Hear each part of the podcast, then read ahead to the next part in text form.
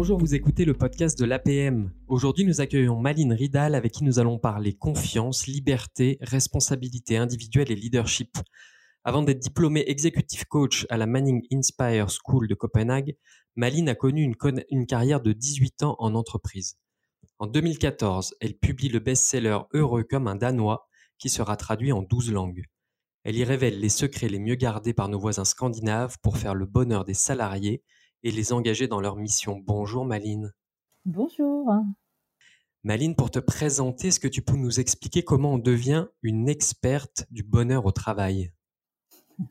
C'est sûrement un, grand mot, comment on devient une experte. Je pense qu'il y a deux choses. C'est euh, mes recherches euh, euh, sur ce modèle danois qui reste une référence notamment euh, euh, grâce aux travaux de Nations Unies qui ont publié en 2012 pour la première fois un rapport qui, expose ou qui explique le, bien-être dans le monde, les sources et, les mesures de comment on arrive à créer des, communautés, des groupes, des pays aussi, et donc des entreprises où il y a un niveau de bien-être à élever.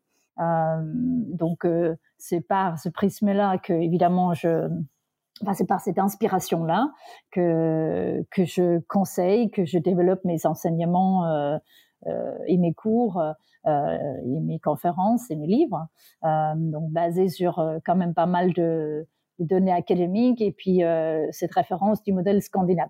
Et puis je pense que ça m'a beaucoup aidé aussi ancrer ce savoir hein, plutôt académique, etc., euh, dans le, dans le réel. Ça m'a beaucoup aidé ma, ma, carrière euh, de 18 ans dans le monde corporate. Euh, euh, donc, je connais le quotidien, je connais les problématiques, je connais euh, tous ces, euh, toutes ces questions, toutes les barrières, tous les obstacles qu'il peut en avoir. Alors aujourd'hui, c'est un enregistrement un peu particulier. Hein. On était censé enregistrer dans notre studio lyonnais. En fait, on est en plein confinement, pleine période du Covid-19, donc on est chacun à distance. Euh, merci déjà de, te prêter au jeu. Euh, sur ton site, j'ai lu que tu, te consacrais à redonner à chacun le pouvoir de choisir sa vie et son bonheur. Alors cette promesse, en ce moment, on est en confinement, elle résonne particulièrement. Qu'est-ce que la crise qu'on traverse change sur ta perception, sur la perception de ta mission? En fait, je, je dirais qu'elle change pas grand-chose, mais, je pense que ma mission reste la même. Euh, ce qui se passe pendant cette crise, et notamment le fait du confinement, c'est-à-dire qu'on est enfermé un peu chez nous, on est limité dans notre liberté, euh, fait que il y a un temps qui s'est libéré, il y a une pause qui fait qu'il y a une forme de miroir euh, grossissante ou une loupe euh, que, qui, qui s'impose sur nous, sur notre vie, sur nos choix, sur et aussi sur celui de, l'entreprise. C'est-à-dire que tout, tout dysfonctionnement euh, va sortir dans ce, cette période et y compris aussi un dysfonctionnement ou un déséquilibre personnel. Donc, quand je dis la liberté d'être soi-même, c'est que euh, cette référence vient du modèle danois où euh, le but de l'école danoise, c'est de développer la personnalité de l'enfant. C'est vraiment euh, donner, l'école va stimuler, donner confiance à l'enfant selon son talent, manuel, mécanique ou autre, pas que intellectuel, de le pousser à, à devenir qui il est. Et donc, cette période de confinement, en fait, plus on est proche et puis on est fidèle à soi-même, c'est-à-dire ce que moi j'appelle l'alignement entre ce qu'on est, ce qu'on pense, ce qu'on dit et ce qu'on fait à la fin. Plus on est proche de cette base-là, plus on va avoir un niveau de bien-être élevé. Bien-être de base, c'est-à-dire sa relation à soi-même, la relation aux autres. Plus on est soi-même, forcément, euh, plus ça plus ça amène du, bien-être et d'ailleurs aussi on voit souvent que les, les, dirigeants qui osent rester eux-mêmes qui sont authentiques dans leur euh, style quel que soit ce style d'ailleurs euh, sont plutôt suivis et, ben, ils vont cultiver ou solliciter plus de confiance de leurs collaborateurs par, cette authenticité euh, et, et ça c'est en ce moment c'est un moment idéal pour, euh, de manière individuelle, se poser euh, ces questions sur soi. D'ailleurs, je pense que chez beaucoup de gens, ça, ça sort en ce moment. Euh, il y a à nouveau dysfonctionnement du couple, des familles, etc., qui sortent euh, parce que on est, euh, a ce temps d'arrêt et également sur les entreprises ça donne matière à se poser des bonnes, bonnes, bonnes questions euh, auxquelles on n'a peut-être pas tout, le temps de temps de se poser. Donc euh, là, si, je reviens sur, euh, ton livre et puis sur les, secrets des Danois pour le bonheur, donc là, tu viens d'en délivrer un qui était visiblement, enfin, qui est une, des pierres angulaires, c'est être soi-même, gagner en confiance, être aligné, être congruent pour et puis être utile. En gros, la promesse, c'est de dire, peu importe qui tu es, de toute façon, ça va être utile à la société, ça va être utile euh, au système. Donc, tu vas trouver ta place et donc sois toi-même. Ça, c'est la promesse. Est-ce qu'il y a, d'autres euh, choses importantes dans les fondements de, du bonheur à la danoise? euh, ben, en fait, si vous voulez, le, le, le, modèle, enfin moi dans Heureux comme danois, je parle de 10 clés du, entre guillemets du bonheur danois parce qu'en réalité c'est pas vraiment le bonheur qu'on mesure c'est plutôt une forme de satisfaction de vie une base de bien-être bon enfin je parle de dix clés. Mais il y a trois piliers qui expliquent vraiment ce modèle et que j'utilise dans, mes enseignements et notamment dans l'entreprise. Et donc le, premier en réalité c'est la confiance. Euh, le taux de confiance au Danemark est le parmi les plus élevés au monde. Il est à 78% alors qu'en France notamment on parle plutôt d'un taux de confiance de 22% donc l'inverse c'est plutôt une société de méfiance de défiance. Et donc, cette confiance, c'est, par rapport à la relation à l'autre, c'est-à-dire c'est la confiance dans, dans l'autre co-citoyen euh, que vous ne connaissez pas dans la rue. Donc, symboliquement, vous voyez au Danemark, euh, des poussettes dans la rue avec des bébés qui dorment dedans sans que pendant que les parents déjeunent à l'intérieur. Euh, vous avez euh, des, des, des, des, stands avec des légumes, des fruits euh, au bord de la route. Il y a personne qui les surveille. On met de l'argent, on se rend la monnaie, etc. Donc, il y a une, ce qu'on appelle une société de confiance. Et aussi, dans les rapports au travail, on a tendance à traiter des gens comme des adultes. À l'école aussi, assez tôt, on nous responsabilise sur notre comportement et sur la collectivité. Et donc, cette confiance fait que on traite des gens comme des adultes, on les responsabilise, bah, c'est plus facile ensuite de, bâtir des projets euh, où euh, on n'a pas à faire du micromanagement, mais au contraire, on peut faire. Euh, vous, voyez, par exemple, si on reparle de, si on reparle du confinement, au Danemark, les gens ne sont pas confinés. on, on, compte sur leurs responsabilités individuelles, on les traite comme des adultes, on leur dit vous ne pouvez pas vous ressembler en ce moment, il faut faire euh, preuve de responsabilité et on compte sur la population. Alors, ce qui est extraordinaire, c'est que comme c'était c'est une situation particulière, il y a la reine qui est un peu la reine mère de, des Danois, qui a parlé aussi euh, aux Danois en disant qu'il faut, faire preuve de cette responsabilité. Et, ça a marché. Donc là, le Danemark rouvre comme un des premiers euh, pays. Vous êtes moins latin hein, aussi au Danemark que nous. Nous, même, même, le président, dans sa dernière allocution, il a dit on est un peuple qui est pas discipliné. Alors même si le président de la République française, il le dit à la télé quand il a euh, plusieurs millions de personnes qui l'écoutent, comment nous-mêmes on peut croire à ça? Non, mais sans rire, comment c'est applicable en France, avec les spécificités culturelles justement? Parce que c'est, en fait, si vous voulez, c'est créer une communauté.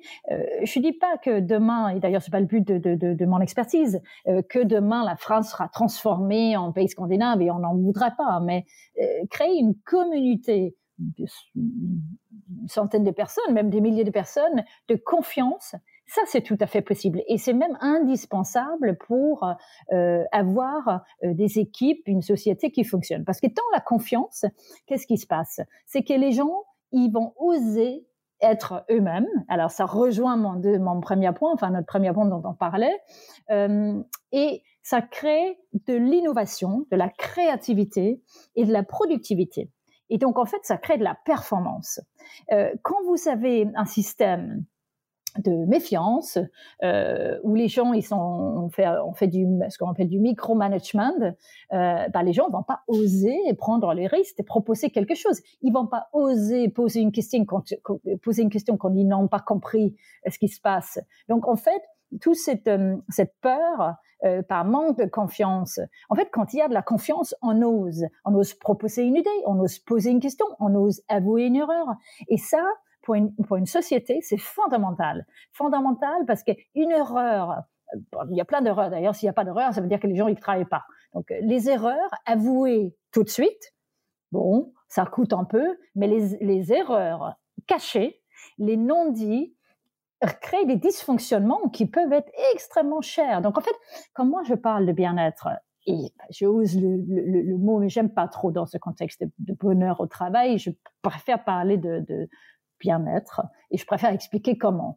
Euh, parce que je, je, parle de ça euh, souvent avec un prisme qui est euh, enlever les mots, c'est-à-dire avoir une culture dans une entreprise remplie de non-dits, ça crée de malaise. Et en fait, ce qu'on cherche à créer à travers, moi je parle de liberté d'être soi-même, je parle de confiance et je parle d'un projet collectif avec du sens. Euh, et à travers ces trois piliers, euh, ce, qui est fondamental euh, à, créer, et c'est quelque chose qui n'est pas du tout danois à l'origine, mais c'est ce qu'on appelle la sécurité psychologique. C'est que les gens se sentent à l'aise et en confiance de oser être eux-mêmes, poser une question, émettre une idée, avouer une erreur, sans avoir peur d'être moqué, humilié, ridiculisé par le groupe. Mais moi, je croyais, Maline, que tout ça, c'était toutes les entreprises. Maintenant, ça fait des années qu'on qu'on parle de ces concepts-là, à travers euh, euh, même les concepts d'entreprise libérée. En France, on en a beaucoup parlé, mais sans aller euh, des concepts aussi extrêmes. Extrême, la question du sens pour mobiliser notamment les, les nouvelles générations, la question de, du respect, d'être un leader plutôt qu'un patron. Tout ça, c'est des concepts, moi, je pensais qu'ils étaient déjà très, très déployés dans les entreprises. C'est pas ce que tu constates, toi, au quotidien? Non, non, non, il y a encore un long, long, long chemin à faire. Euh, et, en fait, en réalité, le problème se situe aussi dans le fait que ceux qui doivent aujourd'hui le mettre en place font pas partie de la génération qui l'exige. Un jeune aujourd'hui, un jeune talent, il va partir en courant s'il arrive dans une entreprise avec du micromanagement où il n'y a pas un minimum de liberté d'être soi-même, où il n'y a pas un minimum de confiance pour innover, pour proposer des choses, pour euh, où il n'y a pas un sens au projet. Et en fait, euh, la difficulté, c'est que euh, toute la génération qui reste des décideurs, je parle euh, sauf dans les startups où il y a des jeunes, etc. Mais toutes ces cultures-là doivent aujourd'hui appliquer quelque chose dont ils n'ont pas été conditionnés parce que l'école avant euh, euh, nous conditionnait pas à ça. Et au début de leur carrière ça a été plutôt le, le vieux modèle euh, de, de, management de, enfin manage by fear peut-être pas mais de la performance performance performance plutôt par l'usure etc il faut beaucoup travailler il faut regarder les chiffres etc et aujourd'hui on, on, on voit ça différemment. Et puis les jeunes ils s'exigent plus euh, cette notion de, bien-être euh, exprimée par le... quand vous posez la question aux générations Z, Y aujourd'hui, la liberté d'être soi-même, de pouvoir rester soi-même quand on va au travail est, très grande. Non, c'est ah bah, plus, négociable. C'est même plus important parfois que, le, que les de rémunération. Euh, par rapport à ça, on, on, va dire qu'il y avait, il pouvait encore y avoir des sceptiques ou des gens qui étaient portés sur un, un management par le contrôle, euh, du reporting et tout ça. Bon, ok, admettons. Avec euh, la crise qu'on est en train de vivre, on peut plus. Là, c'est complètement, on peut, on peut plus piloter comme ça. Motiver à distance les gens et les contrôler euh, alors qu'ils sont chez eux, ça a aucun sens. ne pas mettre justement du sens dans dans le projet entrepreneurial, ben, on est sûr de, de mobiliser plus personne. Est-ce que pour toi, enfin, à quel, à quel degré ça va accentuer ces théories-là, euh, l'après Covid-19 bah, à nouveau, je pense que cette période, c'est un, une loupe grossissante parce que ceux qui n'avaient pas mis en place une culture de confiance avant, parce que le, télétravail, c'est quoi? C'est, un, en fait, c'est un symbole de la capacité de faire confiance aux équipes ou pas. Parce qu'ils sont à distance, on les voit pas, etc. Bon, maintenant, on met des vidéoconférences partout, etc. Ce qui est un peu invasif parce que les gens sont parfois chez eux, etc. C'est pas dans des des vidéoconférences où on est dans des salles de réunion, etc. Mais bon, enfin, c'est, euh, on, peut quand même les, voir, admettons, mais ils sont quand même chez eux, donc une grande partie de la journée, on les, on les voit pas. Euh, et, ça, euh, s'il n'y a pas cette culture d'une certaine forme d'autonomie, de, confiance, bah ça, ce dysfonctionnement va tout de suite se voir tout de suite dans la fluidité de, de, travailler à distance Est-ce que le dirigeant est en train de se dire, mais attendez, euh, je vois pas mes collaborateurs, est-ce que vraiment ils font ce qu'ils doivent faire? Et j'ai vu des exemples, et, parmi d'ailleurs, hélas, mes clients, euh, j'ai vu un, dirigeant qui est devenu, euh, je précise qu'on n'a pas encore commencé notre parcours ensemble, mais il a réagi, parce que du coup, on a été interrompu par ça, et il a réagi, euh, je suis par, on m'a fait part de, ce, mail, il a envoyé un tableau Excel pour demander à ses collaborateurs, heure par heure, de le remplir de ce qu'ils font dans la journée. il a démotivé d'un coup seul, d'un email, toute la comité de direction, tous les collaborateurs qui se sont démotivés, désengagés, et en gros, il a tout détruit. Et, et ça, c'est évidemment. Euh, euh, et puis, d'ailleurs, faire preuve aussi dans cette période d'empathie, de, de, euh, de pouvoir euh, se dire bon, il y a des, il y a des gens qui peuvent vivre le confinement dans des conditions difficiles, avec des enfants de bas âge à la maison, si on est parents seuls, si on est. Et donc, aller comprendre, euh, dire, écoutez, c'est tout le contraire du tableau Excel. Dire, je comprends qu'il y a des moments où vous ne pouvez pas travailler, euh, vous gérez ça très bien, mais dites-moi juste s'il y a des moments où vous êtes vraiment pas disponible, comme ça on ne va pas caler des, des vidéoconférences à ces moments-là. Ceux qui ont compris l'importance de faire preuve d'empathie, d'humanité, de confiance, et puis qui donne un sens. Il y a plein d'entreprises, on le voit, et moi j'ai applaudi parce que je trouve ça super. Il y a plein d'entreprises en ce moment, des grands groupes et des, plus petits, qui qui créent un sens pour leurs collaborateurs dedans, qui participent, qui donnent des masques, des, des, des gels, etc. Euh, au gouvernement ou d'autres gestes pour les infirmières. Ou, et, et, ça, je pense que ça crée une forme de, de, de, fierté des collectivités où on se dit, ben, en temps de crise, on serre les coudes, etc. Maline, moi j'entends aussi beaucoup, euh, alors je vais me faire deux, minutes l'avocat des, des patrons, des dirigeants, parce que une des peurs, alors j'entends deux choses en ce moment, c'est oui, mais euh, l'inverse aussi, hein, c'est bah, il est, très difficile de garder les, gens mobilisés. À partir du moment où il y en a qui ont décroché, euh, ils répondent même plus au téléphone depuis qu'ils sont euh, en chômage partiel, alors qu'on aurait quand même besoin de, garder le lien, etc., etc. On a des patrons qui sont paniqués à l'idée de la, bah, simplement la pérennité de leur entreprise. Pour aller euh, juste une idée, quand on est dans une relation de confiance, il faut, elle est bien bipartite. Il faut bien être deux pour pouvoir créer cette relation de confiance. Qu'est-ce qu'on doit attendre et quels sont les devoirs parce qu'on a des droits, ok, ça on a bien entendu pour les salariés, mais quels sont leurs devoirs pour pouvoir construire cette relation pérenne avec leur équipe, avec euh, les autres euh, euh, collaborateurs dans l'entreprise, avec leur, avec leur manager? Qu'est-ce qu'il faut qu'ils, dans quelle posture il faut qu'ils soient eux? Le dirigeant Non, non, justement le collaborateur. Parce qu'il faut être deux pour que ça marche. Bah, le collaborateur, bah, il faut dialoguer, il faut être clair.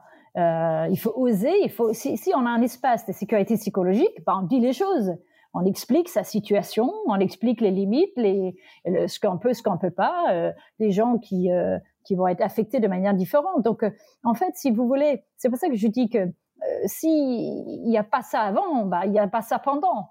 Euh, donc, s'il n'y a pas un dialogue euh, de confiance euh, ou un, un, espace où les gens se sentent libres d'être eux-mêmes, de poser des questions, d'avouer des choses, etc., bah là, ça va se voir encore plus en temps de, de confinement. Et comment ce que je peux recommander.